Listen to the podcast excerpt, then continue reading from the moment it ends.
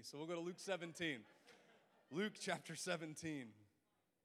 It's only half a message. I only have half a message for you because I preached this. Uh, I even said during my message, I'll finish this up next week, and totally forgot that the next week I was leaving town and Mike was preaching. Um, so if you, I don't have time to review the whole thing, uh, but I think this podcast, the first part of this message is up online. Uh, I, I uploaded it before I left. So part one to this message, um, th- this passage of Scripture is online, so you're going to want to go back and listen to it. If you weren't here a few weeks ago, you're only going to get half the message today.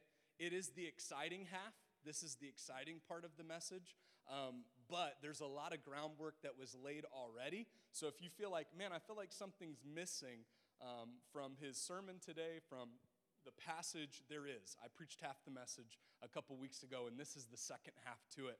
Um, so bear with me today, and I think that you will uh, be encouraged uh, if we listen and heed the words of God here. Let's go to the Lord in prayer one last time.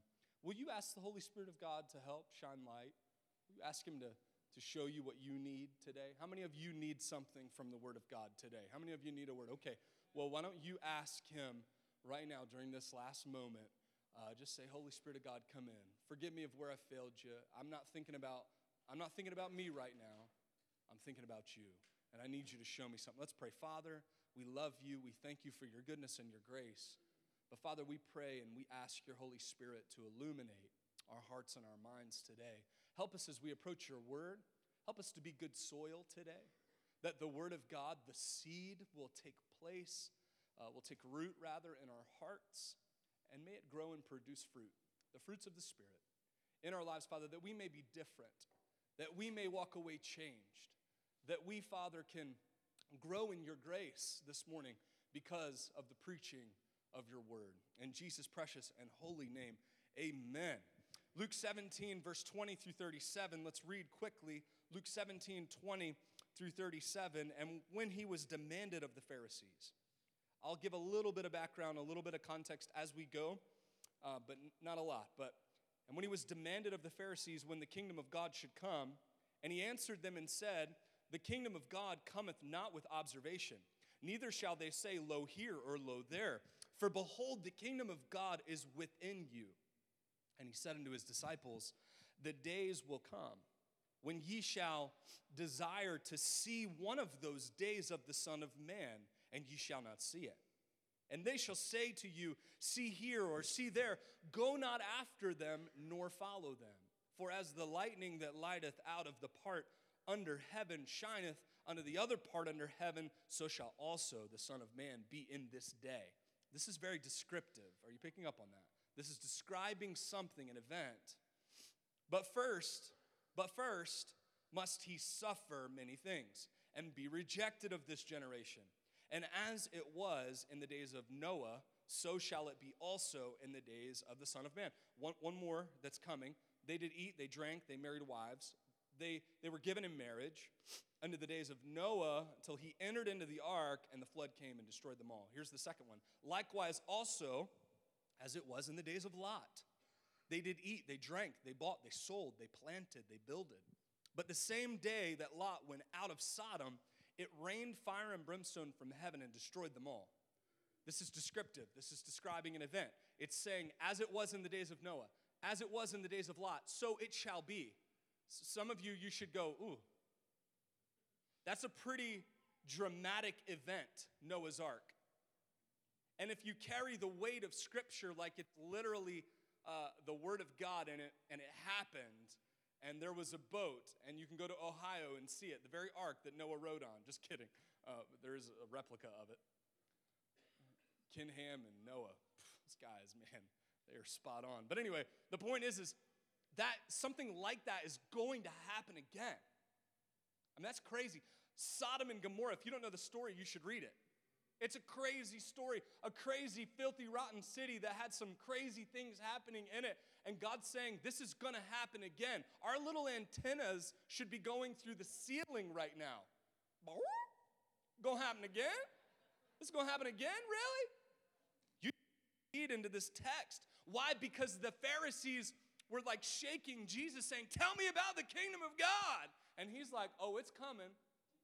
It ain't what you think it is, but it's coming. It's going to be like in the days of Noah. It's going to be like, y'all say that with me. It's going to be like, say it with me. Y'all can't do it as good as I can, just saying. I'm just trying to wake you up a little bit. Some of y'all, you're like, oh, man, I feel like I'm in the days of Noah right now. I feel like I'm a thousand years old or however, four thousand. Y'all need to wake up. It's about to get real up in here. All that mushy gift card stuff's over with. It's the preaching. So shall it be. It's coming. It's going to happen. Back into the text. Here we go. Even thus shall it be in the day when the Son of Man is revealed. In that day, he which shall be on the housetop, your antennas should be going up, and his stuff is in the house, let him not come down to take it away. And he that is in the field, let him likewise not return back. And here's the, the, the warning. Remember Lot's wife. Woo-hoo. Chills. Whosoever shall seek to save his life shall what? Lose it. Whosoever shall lose his life shall what? Preserve it. I tell you in the night, there shall be two men in a bed. In other words, two, two situations, two different men. One shall be taken, the other left. Two women shall be grinding together. Two women will be making, grinding the wheat. They'll be working together. One there, one is going to be left. And they answered and said unto him, Where, Lord? And he said unto them, Wheresoever the body is, thither will the eagles be gathered together. In other words, one will be destroyed. One will be gathered together. Mister Brian, I did some homework after your comment going out of the church a couple weeks ago. It is true, very true, that eagles will eat dead things and would almost, uh, not, not what I say uh, prefer it, but almost prefer it because it's an easy meal. When I first read this, I was like, yeah, textual error. It's really talking about, not error in one sense, like us understanding it. It's really talking about vultures. But Google it, because that's what we do in two thousand nineteen. Eagles will eat off dead things. And that's the context of what's happening here. He's saying there's one that's going to make it and one that's going to be a pile of dead bodies. A pile of people that the eagles, the birds of prey, will feed off of. So in this warning, do you want to be the one that survives or do you want to be the one that dies? Do you want to be, if I had another name for this message, it would be the walking dead. Kingdom authority in this message, in what Jesus is trying to teach us about the kingdom, he is saying there is two types of people in this auditorium today. One that will continue on in the kingdom of God and one that is walking dead. And that's where we're headed in the rest of this text. By way of review, we talked about there being two kingdoms right now. We talked about there being an earthly kingdom and a spiritual kingdom. We gave three passages of scripture that describes our earthly physical kingdom, which is what the Pharisees were really talking about. And we also talked about a spiritual, unseen, internal, and eternal kingdom. So there's two kingdoms simultaneously, one that we can experience now physically and one that we can experience spiritually. So you say, I thought there was just one. I thought that it's just God. But really, if you think about the age that we're living in, sin exists in the world. Flesh exists. It, we have it. We have a sin nature. We have struggles. Can anybody testify to that? Right. And so how does that work? Is that a contradiction in God's kingdom? Has he saved me from my sin? Has he made me someone that will uh, go into eternity as a saved uh, being? Or are my sins going to wreck me? Are, am I going to uh, miss the mark, so to speak, which, which is what sin means? How do those two kingdoms coalesce? How do they come together, the physical and the spiritual? Well, what we saw in Scripture is that God rules over the physical kingdom. That should give us hope. That should give us a feeling of security, understanding that there are crazy things happening in the world today, yes, but they're not out of his control. They're not. Well, Satan's just running amok. Well, just remember in Job, he couldn't have done what he did without God's permission. So before you think you're being pressed and pushed all the way to the end and the edge of the cliff, you might be, but God is still there. There is no place that you can go. David the psalmist said it. There is no place on earth, physical kingdom, that you can go that is outside of God's sovereign rule, that is outside of God's control. There's no place that you can go in your, even in your mind, physically thought that God is not there. And he rules. And, and then when we talk about the spiritual kingdom, you know, the principalities, the powers, the spirits. I was joking with Cody and Kenny. They were talking about aliens in, uh, hey, Nikki. They were talking about aliens and uh, all all of what's going on, Area fifty-one and all that all that stuff. Wouldn't it be something for us to be distracted in the extraterrestrial, right, by the world and what they think about it instead of obeying what Scripture says about it? There is a spiritual kingdom. There are principalities and powers and rulers of the darkness that will oppress you, that will lean into you, that will lean into you and, and, and will try to wreck your spirit, right? I saw a thing, a complete rabbit trail here, but I was watching a thing on uh, Instagram. Kurt Franklin was talking about how, it, it was the topic was relationships. I really need to get to my message, but I really think this is a good story. I don't know why. But he was talking about relationships, how men are opening themselves up. When they have all of these partners before marriage, they're opening themselves up to all these other spirits. You understand that when you live a life of sin, you're opening the door to unclean spirits. You're opening the door for, for the devil to get a foothold. I think Peter puts it this way, so he can get an advantage on you. And then he talks about how if you live that way in such a manner that you just think there's no consequences, really, by the time you get to where God wanted you to be, you've got ten evil spirits on top of you. And then you're trying to do, and he, he brought it around in a different context as far as like a marriage relationship, bringing them into a marriage relationship where you're expecting your wife to be, right, a One, a true woman who God wants her to be, but you're really expecting her to be all those other women that you've been with because none of them have left you.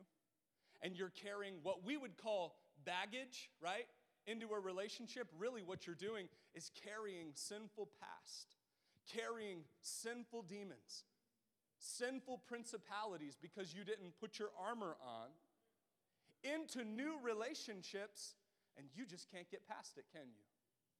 We have to understand that there is a spiritual realm. There is spiritual warfare. There is a spiritual fight. Anyway, that's not the message, but that's just a sidebar to the fact that there's a spiritual kingdom. Let's open our eyes and see it. We talked about how God uses angels. God used the nation of Israel. God used Jesus as the champion of that kingdom. And we dialogued about Jesus, the Pharisees, and the disciples, those three people in part one of this message. The Pharisees looked at the kingdom, Uh, but it posed a problem for them the way they looked at it. The disciples, the kingdom positions them for eternal significance, and Jesus, the kingdom is manifested in him. The Pharisees, and many included uh, Jews, are seeking only an earthly, physical reign of the Messiah.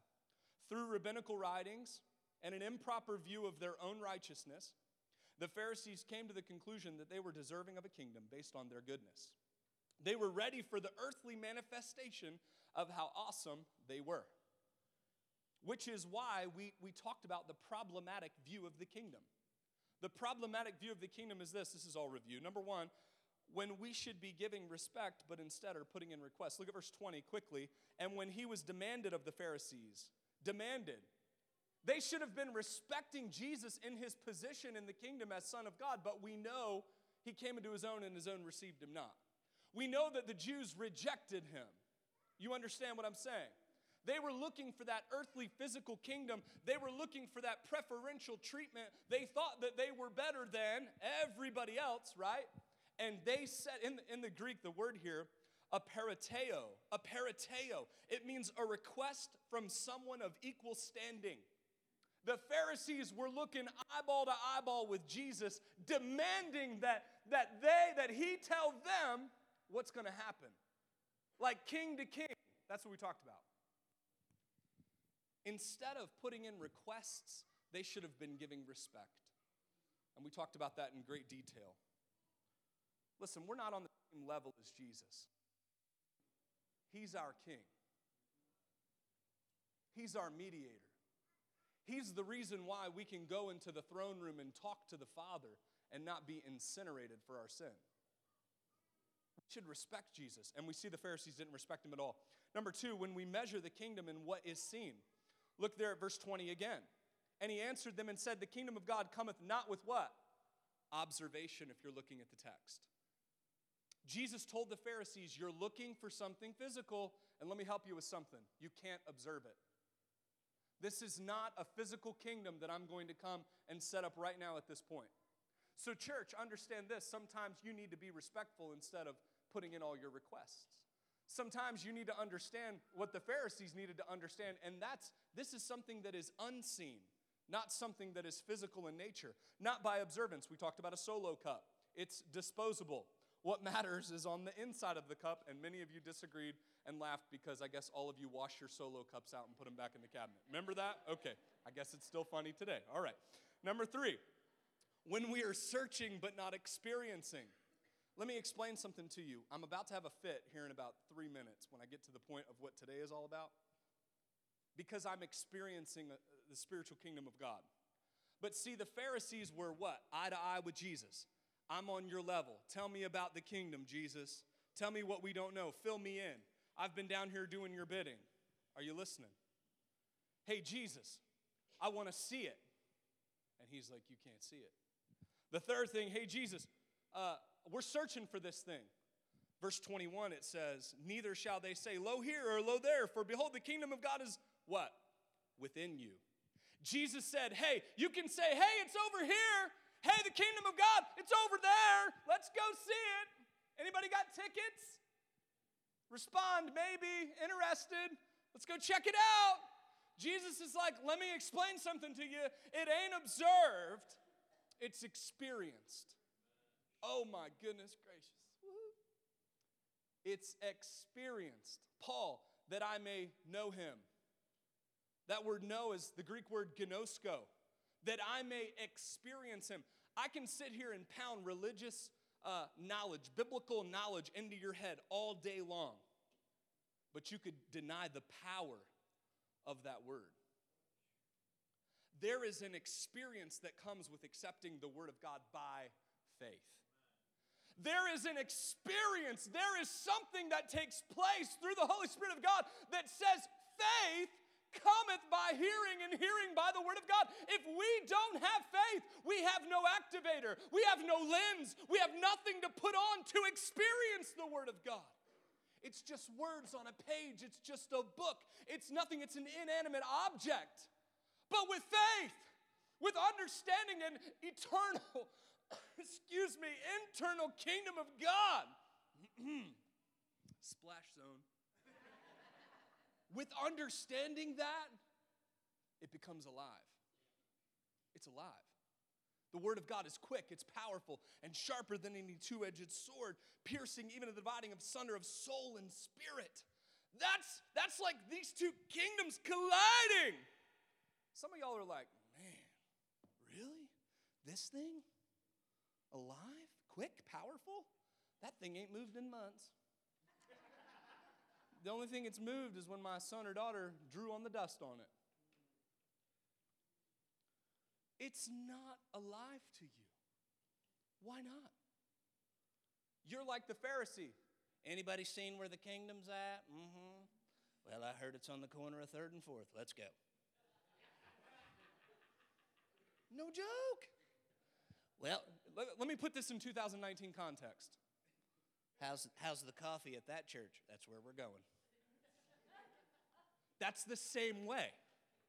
Oh, you think I'm playing? Pentecostal section, you just get ready.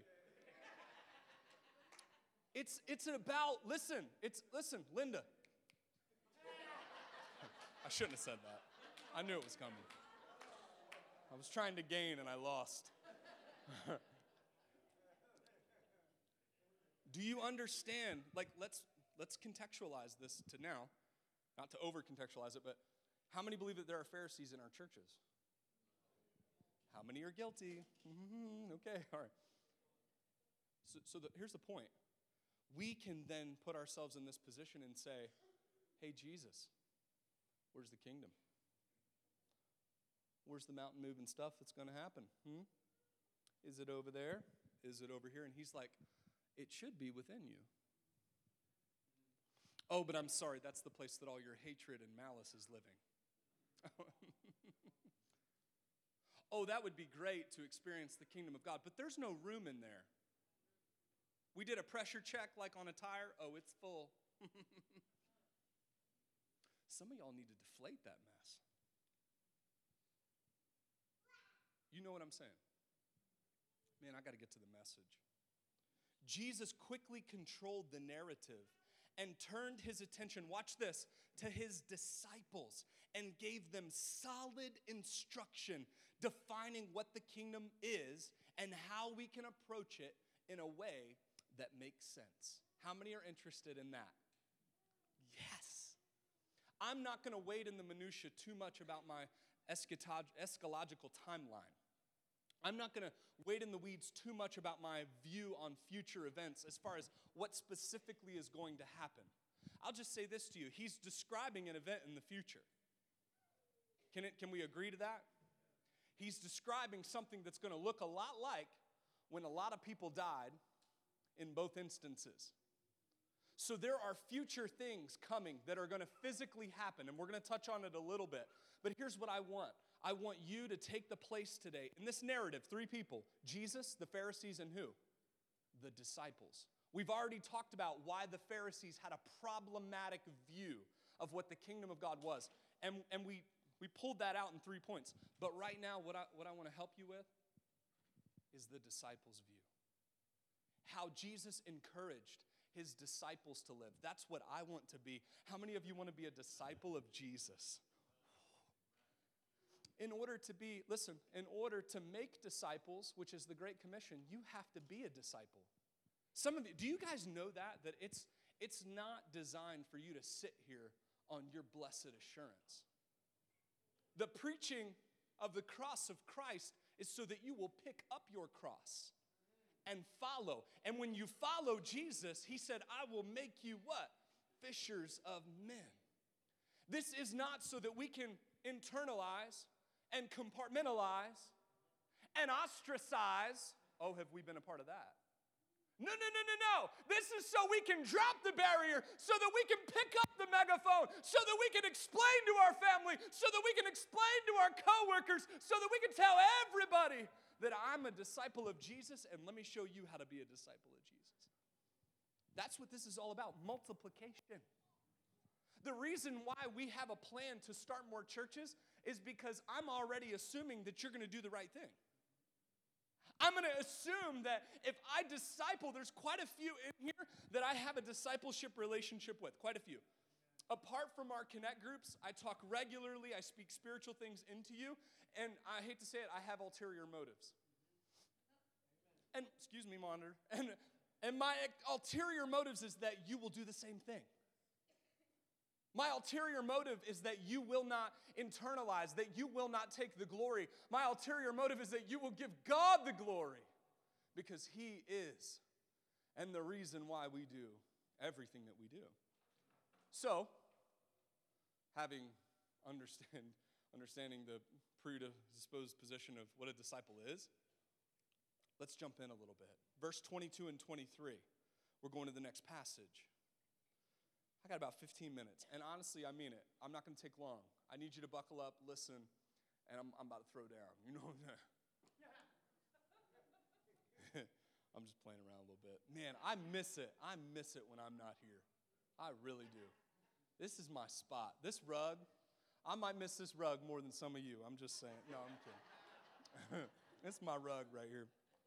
Man, hold on, y'all. Hold on. Oh, yeah, my rug. This is good stuff. Moses, take your shoes off. This is holy ground. That's right. I love my rug. Verse twenty-two. And he said unto his disciples, are your antennas up, church? Hey, are your antennas up? I want it. That's me right here. All right, Jesus, I'm listening. And he said unto his disciples, the days will come when ye shall desire to see one of those days of the Son of Man. And ye, remember, we're talking about the kingdom. And ye shall not see it. and ye shall not see it. And they say, and they shall say to you, they, see here, see there. What's the very next statement? Go not after them, nor what? Follow them. Here's the first thing. You can go to that slide. Here's the first thing, slide number seven. Yeah, yeah, you nailed it. As a disciple, I'm going to tell you this. Stand firm. As it pertains to the kingdom of God, stand firm. There's going to come a day. There's going to come a time when they say it's over here. There's going to come a point where, remember, I have to go. I have to suffer. I'm going to go away, Jesus said. And there's going to, these people that are looking right now, the Pharisees that are approaching me in a way that they shouldn't, guess what? They're going to keep coming. They're going to come for you. They're going to distract you. And you must stand firm. Ephesians six, ten and eleven. Ephesians six, ten and eleven. If you have your Bibles, I don't think it's in there. Listen to this. Ephesians six, ten, eleven. Finally, my brethren, be what? Strong in the Lord and in the power of his might. You talked about this last week. Put on the whole armor of God that ye may be able to stand against the wiles of the devil. Stand against the wiles of the devil. You, you have to understand in this context that there's going to come a time. It's going to continue. If Jesus tarries his coming, if he hasn't come back, if he hasn't established this kingdom that is now internal, that will become physical and external, you got to stand. If he hasn't come back yet, don't move. Boy, how many Christians have we seen take another position? How many? How many Christians have we seen? Excuse me. I put my shoes back on. I think I'm I think I'm going places with this one. How many? Man, they were here and now they're not. We already know in that same passage of Scripture, it says, for we wrestle not against flesh and blood. Church, stand firm. What is he saying to his disciples? They're going to say, come over here. Hey, come over here. They're going to whisper in your ear. There are those that are people that have itching ears, Paul says to Timothy. They're just going to want a message that makes them feel good. They're just going to want a word of God that, that allows them to continue moving where they're moving, doing what they're doing, and not standing for God. Boy, is there ever a time when Satan is trying to get the people of God to move than today. Is there ever a time in the church, listen up,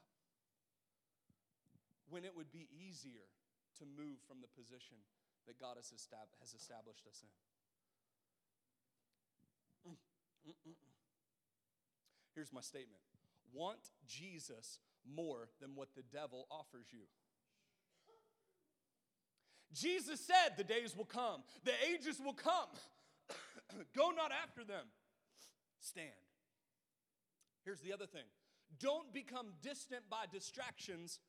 Don't become sidelined because of uh, spiritual A D D. I couldn't figure out what I was meaning there. Don't become distant by distractions. And don't become sidelined by spiritual A D D. In order to stand, it means you have to be what? Focused. Huh. What are we doing, Pastor Matt? We're going to do the same thing that we did last week. The same thing that he's called us to do until he comes back. We're going to stand, and we're going to stand firm. And when they say, why don't you come over here and try it this way? What are we going to do? We're going to stand. It's the simplest things that are the hardest, isn't it? Here's what I'm not saying. There are those that would like you to think that this is like a path, an old path. It sounds familiar. There are those that would like to feed you a bill of goods that this is a, this is a system of religion that you have to follow. But to me, if we understand the context of what Jesus is saying, he's saying that the systems of religion, a k a the Pharisees, who are the other people in this text, are going to offer, come here, come there. And he says what? Don't follow them. Let me help you with this. Don't become overly enamored with any system of religion. Become overly enamored with one person, Jesus. How do, I feel like there there is a dearth for Christians that know how to stand. Oh, just, just tell me where to go and I'll what? Stand there. The only type of standing you know how to do is something that is led by someone else. That's a problem. This is a personal relationship with Jesus. Do you understand what I'm saying? When they tell you, the problem is you're listening to other people besides him. He, he lays it out in Scripture that his church is a safe place to be shepherded and led. But what happens when our churches are eating our own? What happens when wolves come in, right? Church, it is vitally important for you to develop a relationship with Jesus. Remember, the prerequisite is for you to be a what? Disciple. That's the conversation. Now, here's the second thing. Stay faithful. Verse twenty-four, if you look at it. For as the lightning that lighteth out of one part of under heaven shineth unto the other part, so shall also the Son of Man be in his day. Let's go to thirty. But first he must suffer all things, be rejected of this generation, and as it was in the days of Noah, they did eat, they drank, they married wives, they were given in marriage. Under the days they entered into the ark, and the flood came and destroyed them all. Remember, likewise, in the days of Lot, they did eat, they drank. In other words, life was continuing.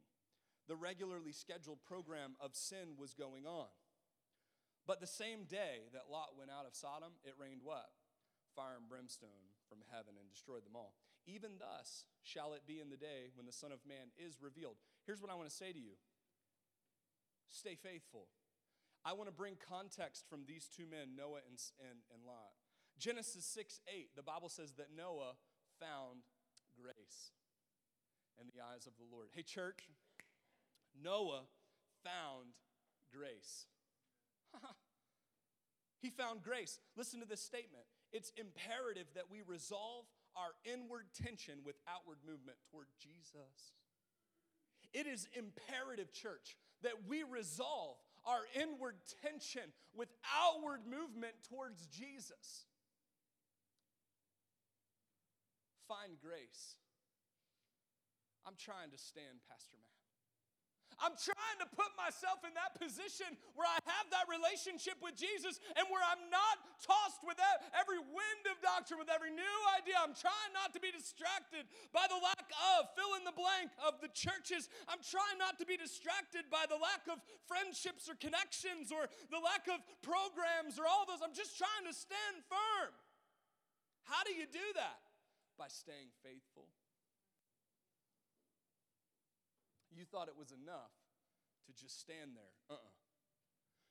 You got to keep standing there.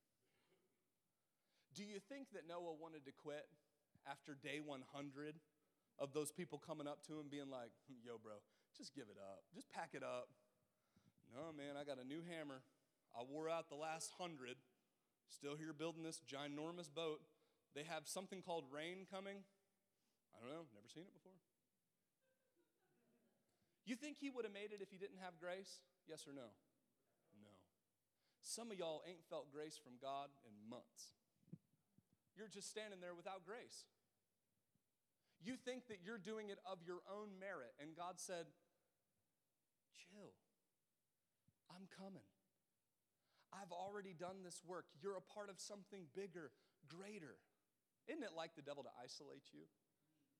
Isn't it like the devil to send yet another family to walk by while you're doing the work of God, building that crazy boat? And they're looking at you going, why are you giving your money to that church? Why do you keep telling your coworkers about that? Ain't nothing happening. He ain't, Jesus ain't come in two thousand years. It was two thousand years ago when he ascended up. Let me, like the lightning hits the sky and it's seen in the other part of the sky, people gonna see. They're going to know. It's going to happen. stay faithful. And maybe sometimes you might need a little faith from the pastor or faith from a friend. That's why it's important to surround yourself with believers. Stay faithful, church. Let me explain this to you. Part of faithfulness, let's think about Lot's illustration. Second Peter two, seven and eight. Maybe I've missed this before. Y'all didn't know Lot was in Second Peter, did you?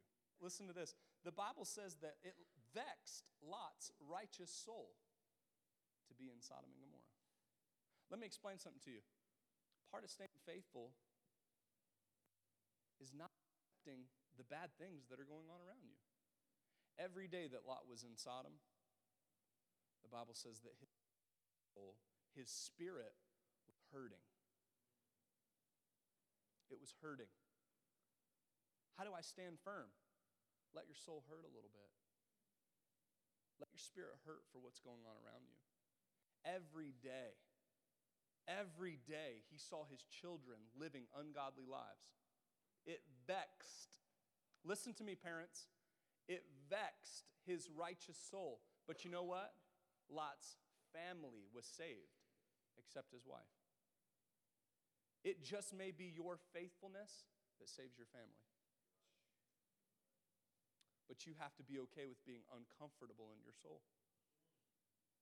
You, sometimes you just have to know. Sometimes you just have to be the one in the group that knows that at some point the Son of Man is going to come back. At some point the Son of Man, like lightning, hits and it's seen everywhere. The world is going to see, and you know what? It's okay. You know what? I can bear it in my soul. You know what? I can get up every day. I can turn on the news. I can accept the fact that there's wickedness all over this world, and it makes my soul hurt because the righteousness that Jesus gave me, it's not easy bearing this, but I'm going to stay faithful. In that situation, in the days of Lot, they got out. You need to think about that. Maybe you're just thinking about quitting, and that's all. Church, don't quit. Stay faithful. Be Lot in the story, not Lot's wife. Remember, point number one of standing firm is wanting what Jesus is offering you more than what the devil is offering you. Stay faithful, church. God will one day bring the two kingdoms together. Until then, you know what I'm about to say. Stay faithful. Second Peter three, twelve through thirteen. Second Peter chapter three, verses twelve through thirteen. I want you to listen to this. Church, this is intense. Doggone if I can get there. Sorry, excuse me. Second Peter, listen to this. twelve through thirteen. Looking for and hasting unto the coming oh, of the day of God, wherein, this is future, the heavens being on fire shall be dissolved, and the elements shall melt with fervent heat. Nevertheless, we, according to his promise, look for the new heavens and a new earth wherein dwelleth righteousness. Hey, church, at one, at one point, the heavens and the earth will be renovated by fire. And the Bible says Jesus' righteousness will dwell in that. We won't suffer. We won't feel what we're feeling, the tension today. The tension that you have inside to sin and to do all these wrong things, and you have to resolve to stand firm, and every day your soul is vexed just to stay faithful. At what, at one point, it's going to end, and it's going to come, and it's going to happen. I feel like sometimes we Christians aren't living as if Jesus is coming back. You're living like this is the end. This is, this is the end. There's nothing more past this. Church, the Bible, it's true. Just in case you're wondering, that's going to happen. And if you don't believe that, I can understand why this whole thing's crazy to you. Why would I put myself in a place where my soul is vexed? Why would, I mean, I'm just going to go, I'm going to leave. It's going to happen. His kingdom is coming. The Pharisees were looking for it. but the disciples were challenged by it. Here's the last thing. Spirit-filled. Stand firm, stay faithful, and be Spirit-filled. John sixteen, seven through fifteen. Jesus describes what it's going to be like when he leaves and his Holy Spirit comes. This is how, this is this is the how we make it through. John sixteen, if you have your Bibles, go there.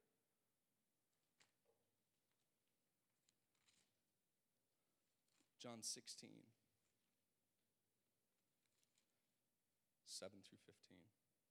Listen to this. Nevertheless, I tell you the truth. It is expedient for you that I go away. I'm trying to connect the dots for you here. Where we're reading in Luke, it's Jesus talking with his disciples. Do you understand what I'm saying? That's part of the conversation, the narrative that we talked about a couple weeks ago. This is just another part in that conversation. And Jesus is looking at his disciples in another conversation, and he says, hey, guess what, y'all? It's going to be really good that I go away. That's what that word expedient means. Can you imagine? Let's put it in a context of business. Let's say someone comes along, someone comes along and they say, hey, I've got ten million dollars. I'm going to coach you on how to make that one hundred million dollars. And we're going to do it in three and a half years. And you're like looking at them like, okay, sure. Ain't nobody giving me a penny to date. How are you trying to give me ten million dollars? And then you say you're going to make it, I mean, this is my story here. You know, then you say you're going to make it one hundred million dollars. All right, let's see. How many of you would show up to work the next day if they said, we're going to give you ten, and then in three years it's going to be, three and a half, it's going to be one hundred million dollars? Anybody? All right, only three of you? All right. Y'all are who I want to talk to after the service, okay? You're the people who are going to actually do the work of God. But, oh, he put it up. Thanks, Jose. But here's the point. So in three and a half years, check this out. one hundred million becomes three hundred million. He took ten million, he gave it to you, and he taught you how to invest it. He taught you how to triple it, how to quadruple it in three and a half years. And then he goes, hey, deuces, see you later, maybe in two thousand years. If you knew that this guy took you from nothing to three hundred million, and then he's just going to disappear, and then he says, hey, guess what? I got a partner coming, and you're not going to be able to see him. It's going to be great. I got a new partner going to come to town, and every time you go to make that next business deal, from the inside, he's going to tell you what to do.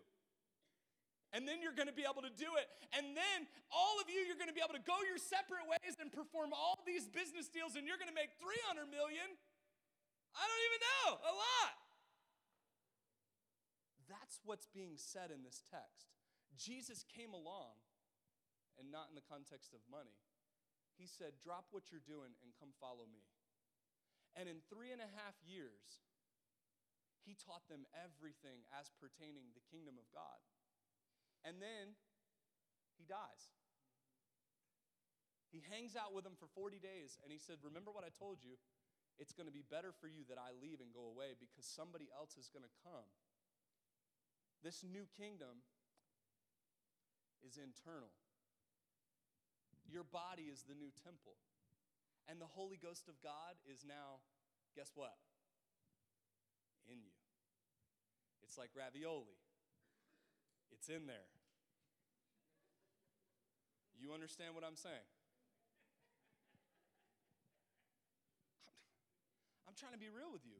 The disciples, no doubt, were looking at him going, uh-uh, why don't you just stay? Why don't you hang out, bro? I like this thing. Here's the thing. Then Jesus would only be working with those twelve. And then they would go do ministry without him, and they couldn't go any further than what? Him. But guess what? And this is the mystery. Stay with me. This is the mystery of the Godhead. The Holy Spirit of God is just as much God as Jesus. He's just as much God as the Father. And the Bible says that in Ephesians, he comes in your heart and he seals you unto the day of redemption. And you have your very own Jesus, guess what? On the inside. So you may look just like a noodle, but guess what? We know there's so much more going on with ravioli than just like that plain old pasta. So why are you trying to nibble on the outside of the noodle and not dig into the middle? Now let's go to this text and see if it makes sense. You ready? Nevertheless, I tell you the truth. It is expedient for you that I go away, for if I go not away, the Comforter will not come. The Comforter is the Holy Spirit. But if I depart, I will send him unto you. Look at it. And when he is come, he will repro- mm, reprove the world of sin. It vexed Lot's what? Righteous soul. And of righteousness, and of judgment, of sin, because they believe not on me, of righteousness, because I go, I go to my Father, and see, and ye see me no more. We'll stop right there. Church, we have to learn to be Spirit-filled. You cannot fill up on, on the world and fill up on the Spirit. You can't. First Corinthians six nineteen, what know ye not that your body is the temple of the Holy Ghost? Here's the problem. Matthew twenty-three twenty-seven says, woe unto you, scribes and Pharisees, hypocrites, for ye are like unto white sepulchres. White sepulchres, that's a grave, which indeed appear beautiful on the outward, but are within full of what? Dead men's bones, and of all uncleanness. I'm landing the plane today. The kingdom that should matter the most to us is who is ruling your heart. Who is ruling your heart? Verse thirty-four through thirty-seven in the text. He's going to come back. Those two kingdoms will become one on this earth. Let me explain something to you. And the Pharisees on the outside looked good, but were they ravioli? No, they weren't. On the inside, they're dead. Church, if we're going to live with that kingdom authority that Jesus challenged his disciples with, we have to be Spirit-filled. We can't forget that Jesus went away and sent another. I know these are things that you've heard a lot. Faith cometh by hearing, and hearing by the word of God. We can't be caught up in what we see. We have to be led by what is unseen. I really want this. I want this church to be a kingdom-minded church for years to come. Years to come. I want us to make disciples, and those disciples make disciples. I want us to sit back and just look at what God has done, and see the fruits of the Spirit in our lives evident. But that's never going to happen if we have a problematic view of the kingdom instead of the view that Jesus wanted his disciples to have. Stand firm. Stay faithful. And be Spirit-filled. Some of you say, I don't I don't know how to I don't know where to start. I, I don't